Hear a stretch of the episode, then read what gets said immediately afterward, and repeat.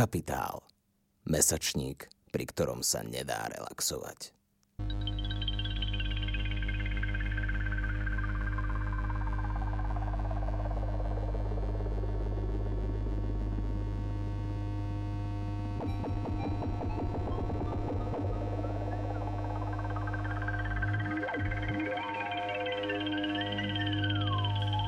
Vítajte pri počúvaní literárneho podcastu Koniec hry, ktorý pripravuje angažovaný mesačník Kapitál. Moje meno je Tomáš Hučko, som publicista a šéf-redaktor Kapitálu. Ja sa volám Dominik Želinský, som literárny kritik a sociológ. Prečo koniec hry? Jednak máme radi Mitanu či Cortazára, ktorí takto pomenovali svoje knihy. Ale hlavne preto, že berieme literatúru vážne. V jej sociálnych, politických, triednych a rodových kontextoch. S našimi hostkami a hostiami budeme hovoriť o tom, aké sú možnosti aj medzi literatúry, kde sa jej hra začína a kde sa končí. Budeme hovoriť o literatúre, ktorá reflektuje, kritizuje a emancipuje. O autorkách, autoroch a dielach, ktoré sa nevždy zmestili a nevždy hodili do oficiálneho kánonu. Prosto o literatúre, ktorá nás baví. Toto je koniec hry. Keď sčítavali obyvateľstvo, nazvali nás belochmi. Keď sme chodili do školy, nazvali nás Arabmi. Keď sme sa stretávali s Arabmi, nazvali nás katolíkmi. Keď začala značka Atenos vyrábať humus, nazvali nás Grékmi. A keď sme si na Vianoce upiekli z panakopitu, nazývali sme ju Sabánech. Keď sme si pripravili marocký kuskus, nazývali sme ho izraelský a keď padli veže, boli sme Američania. A keď padli veže, mali sme strach. A keď sa nás to opýtali Libanončania, celý čas až k odletovej bráne sme napodobňovali ich prízvuk. Keď sa začala vojna, boli sme sírčania. Sírčankou som bola 3 roky, odkedy som sa dopočula o trojročnom dievčatku, ktoré more vyplavilo na vlažný turecký breh ako šálku vychladnutej kávy aj s modlitbou k pánovi, odriekanou v jeho levatínskom jazyku. Keď horeli kostoly a kopti krvácali, Stali sa z nás na celé desaťročia egyptiania. Keď sa narodila moja sesternica s kučerami javorovej farby, nazvali sme ju blondínkou a keď sme chceli mať frajerov a frajerky, naši rodičia nás nazvali Američanmi a keď zložili skúšku z histórie a prisahali na Bibliu, nazvali sme my svojich rodičov Američanmi. Keď pravcovia založili novú vlast, nazvali ľudí, čo tam žili pred nimi, indiánmi. Navrhli si nejaké hviezdy a nazvali to Amerika. Po masakroch ich nazvali pôvodnými obyvateľmi. Po našich masakroch nás nikto nenazval pôvodnými obyvateľmi Izraela. Keď sme si zvolili muža tmavej pleti za prezidenta, nazvali sme to pokrok. K nikomu neprechovávame nenávisť, hovorievala moja matka. Nenávidíme, keď nám hovoria, že sme teroristi, lebo sa hlásime k svojmu pôvodu. Nenávidíme, že nás vymazali z Google Maps – nech už to nazvú akokoľvek, to, čo nenávidíme, sa stále volá genocída. Nie sme náhodou všetci palestínčania? Keď umrieme, nie sme náhodou všetci osamelí a bez vlasti? Nestaneme sa len telami, ktoré prehltne zem? V Amerike boli pôvodní obyvatelia odsunutí do rezervácií až do roku 1924. V Amerike sa stále používa názov Ministerstvo indiánskych vecí – v Amerike hovoria o Gáze, západnom brehu, palestínskych územiach. Na Google Maps tomu nehovoria vôbec nejako. Keď sa mojej starej mamy opýtajú, odkiaľ je, odpovie lámanou angličtinou. Betlehem, tam, kde sa narodil Ježiš. Vždy ju poopravím. Je z Palestíny, v ktorej sa narodil váš Ježiš, ktorou kráčal Ježiš odtiaľ, kde naše deti do vzduchu vyhadzuje fosfor. Je z Palestíny, krajiny Mahmúda Darvíša, tureckej kávy a najčerstvejších falafelov, aké ste kedy ochutnali. Povedzte to stredoškolskej učiteľke, ktorá nesprávne vyslovovala moje priezvisko. Palestína. Povedzte to americkému úradu pre sčítanie ľudu, ktorý nás nazval Belochmi. Palestína. Povedzte to koktajúcemu reportérovi. Palestína. Povedzte to nadutému profesorovi histórie. Palestína. Povedzte to vykladačom Biblie. Palestína. Povedzte to dieťatku narodenému v jasličkách. Palestína. Povedzte to divákom v poslednom rade. Palestína. Povedzte to divákom v prvom rade. Palestína. Opakujte to stále dokola a dokola. Hlásky vám zjemnejú v ústach. Falastín, ja baladí. Keď je moja stará mama unavená, znie to, ako by jej z hĺbky hrdla štebotala lastovička. Vítajte pri počúvaní ďalšieho dielu literárneho podcastu Koniec hry. Práve ste e, počuli báseň Semantika od Jessiky Abuchatas, e, ktorá je súčasťou literárnej prílohy posledného čísla mesačníka Kapitál, ktorý sme venovali téme Palestína. A aj preto sme sa rozhodli aj tento podcast e, venovať téme palestínska literatúra. Našou hostkou je dnes Danuša Čižmíková z katedry mediterálnych štúdií na Filozofickej fakulte Masarykovej univerzity v Brne. Ahoj Danuša. Ahojte. Ďakujeme, že si prišla do Bratislavy. Kým e, sa dostaneme k samotnej palestínskej literatúre a arabskej literatúre, e, aká bola tvoja cesta e, k štúdiu a neskôr teda k práci s arabskou literatúrou? Lebo je to také celkom nezvyčajné možno v tom slovenskom kontexte alebo československom kontexte? Uh-huh. A, tak tá cesta nebola teda veľmi poetická. A ja som predtým študovala klavír na konzervatóriu a v maturitnom ročníku um, som vlastne kvôli zápalu nervu nemohla pokračovať v štúdiách. Uh, hoci som plánovala vlastne um, pokračovať buď na akadémii alebo na Vysokej škole muzických umení. No tak som rozmýšľala, že čo ďalej. A mm, voľba jednoducho padla na, na arabčinu. Ono hudba a jazyky majú vlastne veľmi blízko, takže mm, to bolo také prirodzené a v podstate uh, veľmi, veľmi nakoniec to hudobné vzdelanie mi pomáhalo potom aj počas štúdia na vysokej škole. A kde, kde si študovala? Uh, vysokú školu myslíš? Mm-hmm. Uh, v Bratislave. Posuňme sa teda k tej palestínskej literatúre.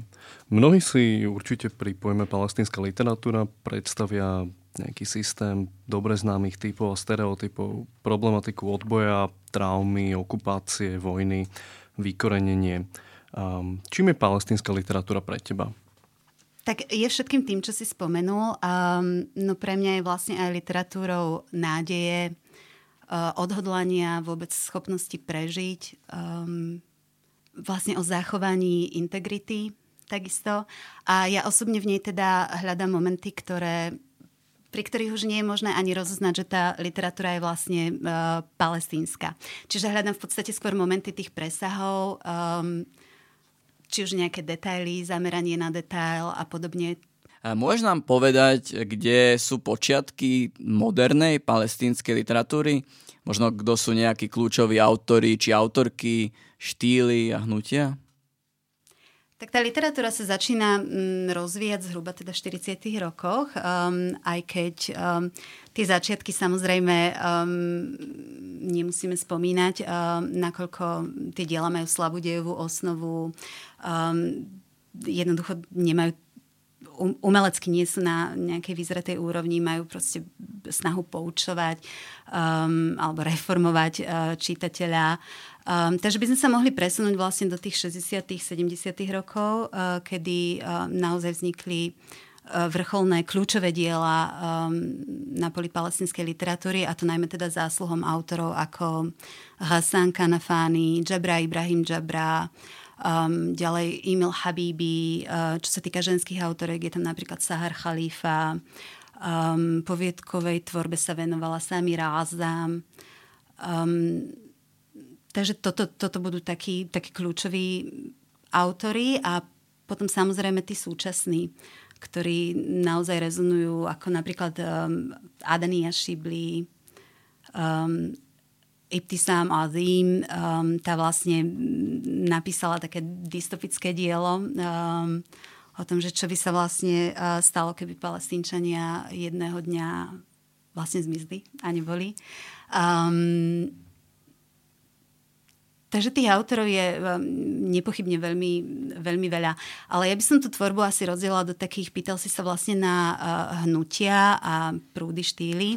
Uh, ono v podstate Kanafány uh, zaviedol v 60 rokoch, nakoľko on sa venoval aj teda literárnej kritike, uh, zaviedol termín literatúra odporu, um, ktorou sa označovala tá literatúra v tých 60 70 rokoch a diela a autory vlastne Kanafány mu blízke.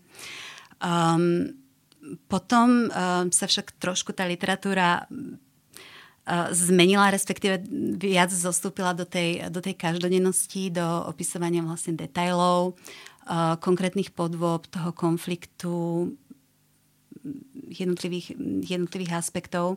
Takže Takže tie dve hlavné tendencie by som asi možno prirovnala, keď si zoberieme nejakú demonstráciu, tak máme proste ľudí, ktorí sú na čele tej demonstrácie a vlastne vyslovene vidia, že čo sa deje a um, skandujú, proste kričia tie slogany a tak ďalej. A potom, potom je možno nejaký človek, ktorý je úplne utlačený uh, vzadu uh, v tom dave, uh, možno, že je veľmi nízky, takže vlastne ani nevidí úplne uh, teda na to, na to čelo.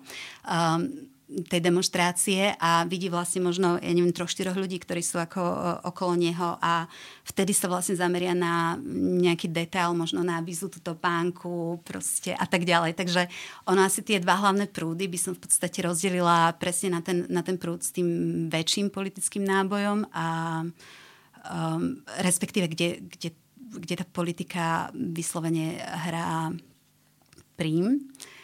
A potom, potom vlastne na diela, ktoré sa naozaj, ktoré zaostrujú tú pozornosť skôr na ten detail, na tú, na tú červenú vizu do pánku uh, v tom sprievode. Odlišuje sa vlastne palestínska literatúra napríklad od iných arabských literatúr? V čom je špecifická um, oproti tvorbe toho regiónu?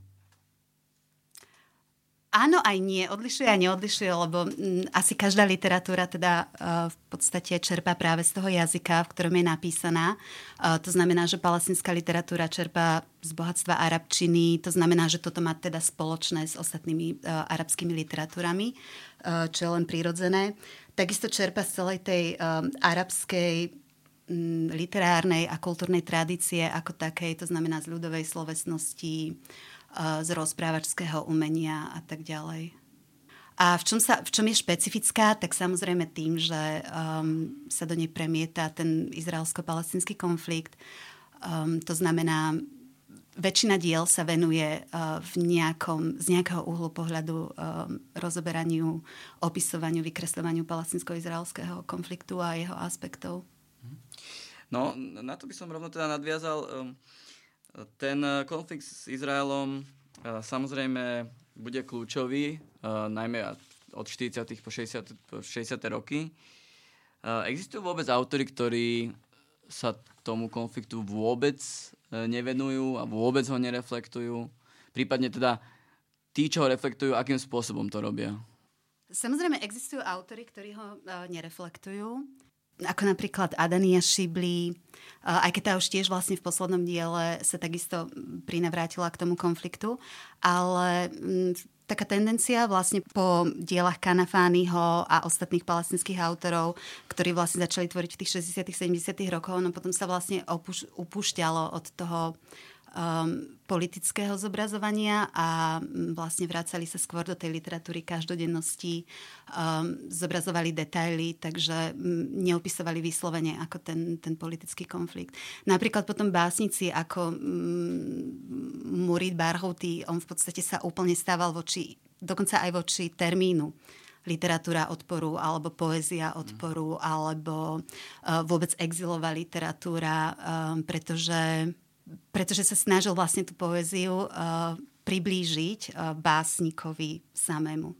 Zastával teda názor, že poézia alebo celkovo tvorba uh, sa nemá vlastne približovať uh, či už teda nejakej kultúrnej alebo politickej sfére, ale má sa približovať vlastne básnikovi ako, ako takému samotnému, čiže je taká vnútornejšia. Poézia angažovaná, burcujúca, poézia smutku a zúfalstva, ale aj odporu a činu poézia túžby po rodnej zemi. Je aj dnes palestínska poézia taká? Uh, áno, je aj taká. ale zároveň je vnútornejšia, osobnejšia, je menej politická. Um, on takou najvýznamnejšou uh, osobnosťou um, na poli poézie, palestinskej poézie bol uh, Mahmud Darwish, ktorý, dalo by sa povedať, že uh, takmer za, zatienil všetkých ostatných palestinských básnikov, čiže bolo sa veľmi ťažké vlastne presadiť oproti Darwishovi, ktorý bol uh, vyslovene v každej palestinskej domácnosti a dalo by sa povedať, že jeho tvorba zosobňovala um, až takéto kolektívne um, vedomie, kolektívne túžby celého palestinského národa.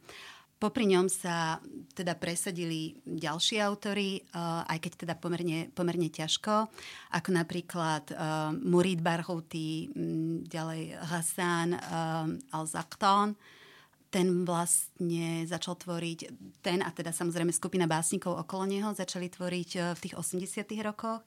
A oni akoby zniesli tú poéziu z takých tých nebeských výšin do poézie každodennosti, do každodenného, každodenného sveta. Jednoducho nepísali poéziu veľkých myšlienok, uh, boli, teda nie, že by neboli veľké, ale jednoducho v takom tom slova zmysle. Um, neboli tam veľké tie veľké ideje, ktoré sú napríklad v Darvišovej poézii a snažili sa, snažili sa nepísať, boli unavení už vlastne z tých typov ako hrdina a obeď a tak ďalej, takže uh, snažili sa to odkloniť a zniesť tú literatúru akoby späť na zem. Ale to je inak zaujímavé, že akoby obecne vlastne popisuješ v palestinskej literatúre taký presun od nejakého gram, ako dramatického gesta a, a veľkých myšlienok e, ku každodennosti a mm, nejakým ako minucióznym proste faktom proste každo, každodenného života teda v Palestíne. Mm-hmm. A čím to je, že, že došlo k takémuto posunu? Jednak um, ja si celkovo myslím, že uh, tá palestinská literatúra zo začiatku, ona bola dosť aj kritizovaná vlastne práve za to, že sa teda palestínčania stávajú do tej pozície uh, obete.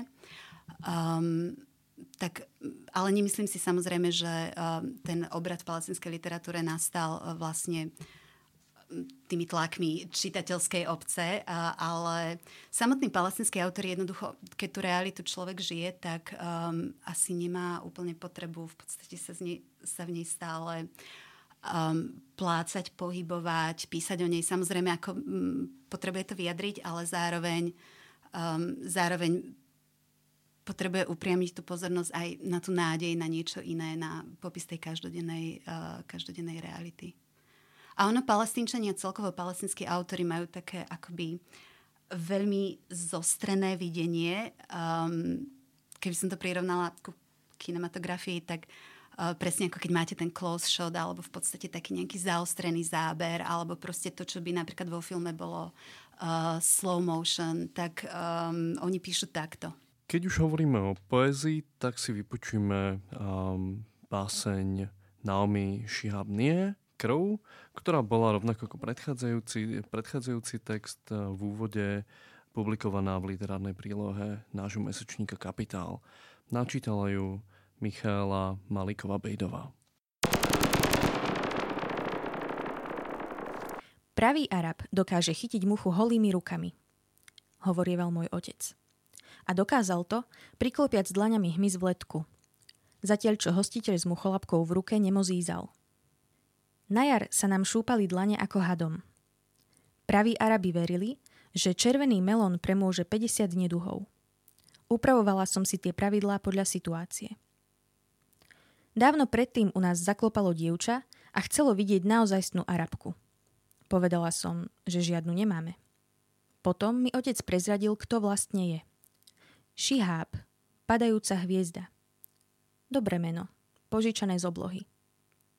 Raz som sa pýtala, keď zomrieme, musíme ho vrátiť? Povedal, že niečo také by povedala len pravá Arabka. Dnes mi noviny spôsobili krvnú zrazeninu. Malý palestínčan na titulke máva nákladným autíčkom. Figovník bezdomova, táto tragédia so strašnými koreňmi je pre nás priveľká. Akou vlajkou máme mávať? Ja mávam vlajkou z kameňa a semena, obrusom vyšívaným modrou. Zatelefonujem otcovi, zhovárame sa o správach. Je toho na ňo priveľa. Ani jeden z jeho dvoch jazykov na to nestačí. Odveziem sa na vidiek k ovciam a kravám a žalujem sa vzduchu. Kto označil kohokoľvek za civilizovaného? Kde sa môže pásť uplakané srdce? Čo by teraz urobila pravá Arabka? Danuša, ty od začiatku rozprávaš o Darvišovi, Kanafánim, o, o množstve mužských autorov, ale ako to vlastne vyzerá s ženskými autorkami v Palestíne? Viem, že e, v roku 2014 vyšla reví svetovej literatúry venovaná arabskej literatúre a tá bola vlastne celá venovaná iba arabským autorkám. A my takisto v Kapitáli sme mali teraz literárnu prílohu, e, kde sme mali iba básne od ženských autoriek palestínskych tak eh, by ma zaujímalo, aká tá, tá scéna eh, ženských autoriek vyzerala možno aj, aj, aj dávnejšie a ako vyzerá dnes. Uh-huh. Uh, tak takou hlavnou postavou, uh, čo sa týka ženskej tvorby, je Sahar Khalifa.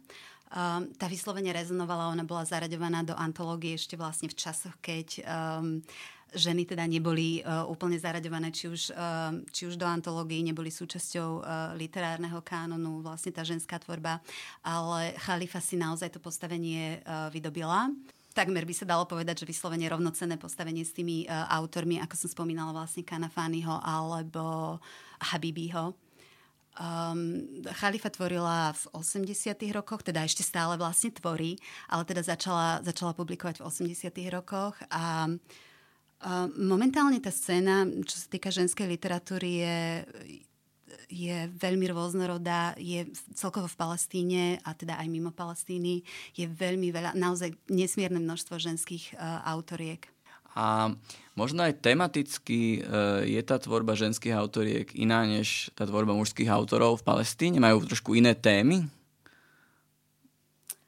Rozmýšľam konkrétne Chalifa um, tiež jej tvorba je viac menej dosť presiaknutá uh, tou politikou, vlastne kritizuje represívnu politiku uh, Izraela na okupovaných územiach, um, takže tiež vykresľuje v podstate to, čo by vykresľovali uh, mužskí autory, ale zároveň uh, teda samozrejme sa venuje úplne paralelne teda otázkam uh, ženskej emancipácie, vlastne ako tie sociálne uh, pomery vplývajú na postavenie ženy v spoločnosti. A ono to sú vždy otázky, ktoré, ktoré idú ruka v ruke. Ako tá vôbec ženské práva, ženská emancipácia a konflikt, alebo teda proste politický vývoj ako taký. Možno, že práve nie úplne, pretože že často akoby um, sa problematika ženských práv aj skrýva, alebo za to, že to je akoby sekundárna, niečo sekundárne voči väčšiemu, väčšiemu boju. Um, mám pocit, že, že, že práve akoby často boj za ženské práva je sekundárny nejakým Seko, celospoločenským seko... pohybom. Ale akože v tom zmysle, že, že práve akože je utlačený v kontexte nejakého širšieho emancipačného hnutia. Mm-hmm. Sekundárny, ale vždy ide v závese vlastne za tým, za tým hlavným prúdom. Že, tak to bolo napríklad aj v prípade egyptskej revolúcie v 2011, že hneď ako keby ako odoznelo, uh, odoznela tá hlavná vlna, ako by sa vyriešili, čo samozrejme už s odstupom času vieme, že nevyriešili, ale keď, uh, keď to vyzeralo, že sa teda vyriešil ten hlavný problém, keď vlastne odstúpil Mubarak a tak ďalej, tak um, ďalší bod na, vlastne v tej agende boli okamžite teda ženské práva. Mnoho autoriek a autorov uh, a niektorý, niektorých z nich sme teda aj publikovali v kapitále v tej literárnej prílohe, Eh, píšu z exilu alebo z nejakej diaspóry. Eh, ako sa to podpisuje na ich tvorbe podľa teba? Hovorí, že mnoho, v podstate väčšina palestinských autorov, um, autoriek píše z exilu alebo teda z diaspory. Um, dokonca antológia vlastne taká veľmi známa um, antológia palestinskej literatúry, čo bola zostavená Salmou Chadrou Jajusi. Um, zahrňa väčšinu autorov, uh, ktorí ktorí píšu z exilu. Takmer, nehovorím, že takmer nezahrňa um, spisovateľov, ktorí teda tvoria na okupovaných územiach alebo, um, alebo teda uh, v Izraeli, na území teda Izraela, ale prevažná väčšina autorov je naozaj, um, naozaj vlastne exilová. Uh, Kanafány vlastne žil, už samotný Kanafány vlastne žil v Libanone, uh, Barhuty žil v Káhire, v Bejrute, myslím, že v Budapešti. Ako takmer každý z tých autorov um, jednoducho žil mimo aspoň tých antologizovaných, ale zase na druhej strane je pravda, že um, tej antológii sa práve vyčítal tento postoj, ktorý je, myslím, aj uh, uvedený v úvode alebo predslove tej antológie, že v podstate akoby autory, ktorí sú out, čiže mimo tých území, sú vlastne in, čiže zaraďovaní vlastne do toho literárneho kánonu. Uh, ale samozrejme tá situácia, ako tá antológia je možno trošku predsa len príliš selektívna, pretože uh, um, sú autory, ktorí tvoria na okupovaných územiach a sú autory, ktorí tvoria v Gaze. A v čom je možno iná uh, tá exilová literatúra? Uh, v čom je iná? Nepomenúvajú tie konkrétne problémy, jednoducho um, alebo neopisujú že, detailne tie podoby palestinského Nemajú tú konfliktu. osobnú skúsenosť často. Nemajú možno. tú osobnú skúsenosť. Jednoducho uh, sú to autory, ktorí vlastne um, píšu o tom, teda pokiaľ um, vyobrazujú ten konflikt, tak píšu um, o ňom v širších súvislostiach z iného pohľadu. Často ich diela vlastne sa zameriavajú vôbec na vnútorný život autora. Um, nie sú schopní, nechcem ich samozrejme hádzať do jedného vreca, ale nie sú schopní popísať proste situácie, ako keď je napríklad uh, v Gaze uh, útok, uh, nálet a k, malé deti, proste 6-ročné vedia, že tlaková vlna v podstate um, rozbije okno, vyrazí vlastne okno, ktoré sa proste roztriešti na kusky a to 6-ročné dieťa ide vlastne zachrániť akvárium, lebo vie, že rybička by zomrela, lebo má hneď vytvorený, uh, vytvorené to spojenie, že pokiaľ teda ako okná sa rozbijú, tak sa vlastne rozbíja aj to akvárium a treba zachrániť rybku. Takže to sú proste úplne také um, detaily, ktoré, ktoré autory píšuci z exilu, um, pokiaľ to teda, samozrejme pokiaľ nemajú tú minulú skúsenosť, um, nebudú schopní postihnúť. Viacero kľúčových palestinských autorov, ako Kanafani, Darviš alebo Habibi, um, bolo vlastne aj politicky aktívnych. Že keď si človek pozrie tie fotografie, tak ich vidí proste na tých mý, politických mítingoch a sedieť v tých výboroch a tak ďalej. Čo už vlastne napríklad tu dnes nie je až taký štandard, hej, býval. Ako vlastne dôležitá je, je politická angažovanosť palestinských autorov a možno aj vo všeobecnosti. Ako ty vnímaš ten vzťah medzi politikou a literatúrou? Vzťah medzi politikou a literatúrou... Um ja si myslím, že tá politika sa nedá úplne oddeliť od literatúry, respektíve v literatúre sa jej nedá vyhnúť. Podobne ako v živote, tak tá, tá, tá politika je jednoducho, jednoducho všade, aj keď tí autory, dajme tomu, nie sú vyslovene uh, politicky činní, alebo tie diela nie sú vyslovene politické, uh, nesledujú politické cieľe, nemajú politický uh, náboj, tak uh, stále v nejakej miere tá politika je akoby chtiac, nechtiac prítomná uh, v tých dielach, pretože aj keď tie diela popisujú vlastne m, istú situáciu, jednoducho stav, aký je v danom momente na, či už teda na okupovaných územiach alebo, um, alebo inde, tak uh, je tiež vlastne dôsledkom politického rozhodnutia, um, dôsledkom nejakej politiky. Takže aj keď opisujeme tú každodennosť, aj keď tí autory vlastne opisujú tú každodennosť, tak um, sa tá politika tam vždy vyskytne. No, aký by si povedala, že dnes dostáva palestínska literatúra priestor vo svete?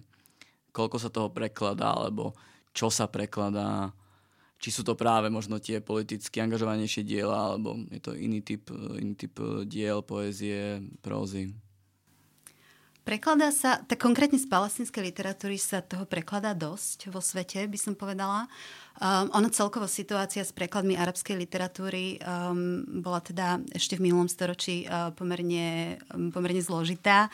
Myslím, že dokonca medzi 47. a 67.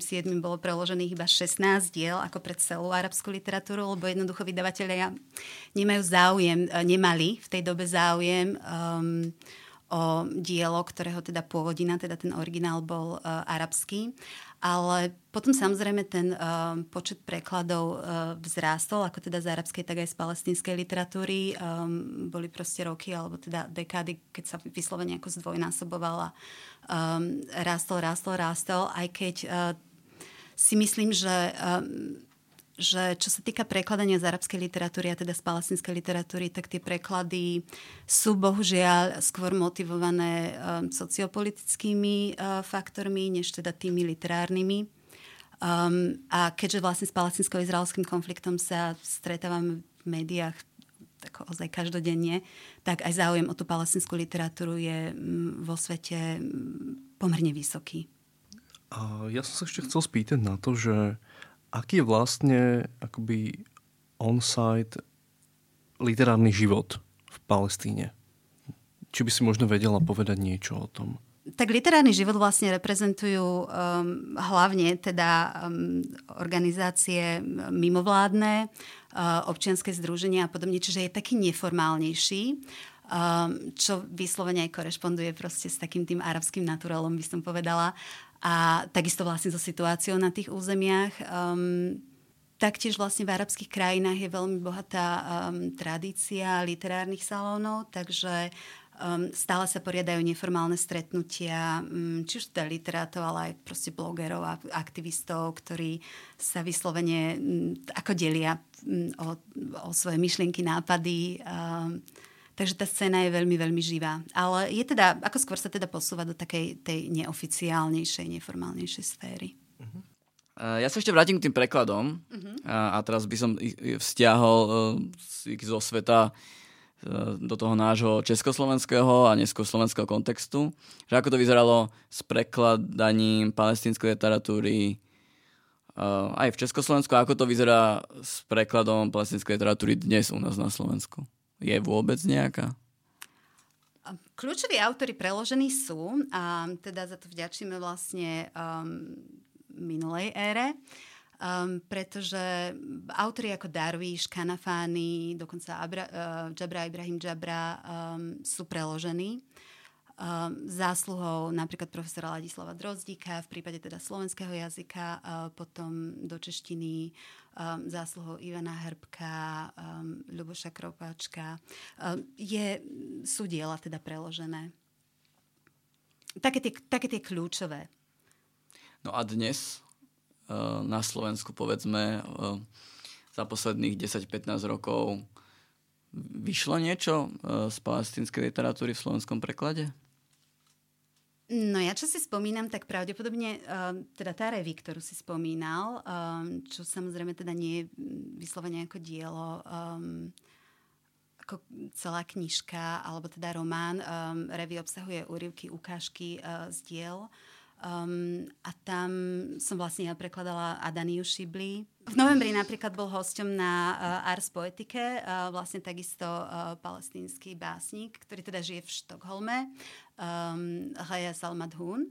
A toho som tiež vlastne prekladala do antológie, ale inak dúfam, že som naozaj na nikoho nezabudla, ale uh, myslím, ako máme tu prekladateľov veľmi, veľmi aktívnych z, um, prekladateľov z arabskej literatúry, ale uh, um, keďže celkovo nás nie je vlastne veľa, tak um, ono vyslovene špecializovať sa na konkrétnu národnú literatúru, ako napríklad na palestínsku, um, je v podstate trošku, trošku problematické. Takže je to tým, že je to vyslovene akoby otázka špecializácie, že nemáme akoby dostatok palestinskej literatúry. Nie, že by to bola otázka e, špecializácie, tým chcem, tým chcem povedať, že vlastne prekladatelia, ktorí prekladajú z arabského jazyka, jednoducho um, musia pokryť, dajme tomu, jednoducho uh, arab, uh, arabský, uh, iracký román, um, sudánsky román, um, jednoducho preklad proste zo všetkých tých mhm. národných Jasne. literatúr. Tak uh, možno uh, na záver si spolu poprajme, nech tej palestínskej literatúry je aj u nás viac, uh, nech máme viac prekladov, možno aj to číslo, ktoré sme venovali, kapit- kapit- číslo kapitálu, ktoré sme venovali Palestíne, niekoho inšpiruje. Možno tento rozhovor s Danošou Čižmikovou niekoho inšpiruje a dočkáme sa ďalších prekladov, pretože tá literatúra je očividne veľmi zaujímavá. Ďakujem, Danoša, že si prišla. Ďakujeme, že si meral cestu a že za tento rozhovor. Ďakujeme aj za pozvanie. Počúvali ste Capitalx podcast angažovaného mesačníka Kapitál, ktorý podporuje Rosa Luxemburg Stiftung. Viac článkov nájdete na webovej stránke www.kapital.noviny.sk kde nás môžete podporiť napríklad objednaním predplatného. Ďakujem.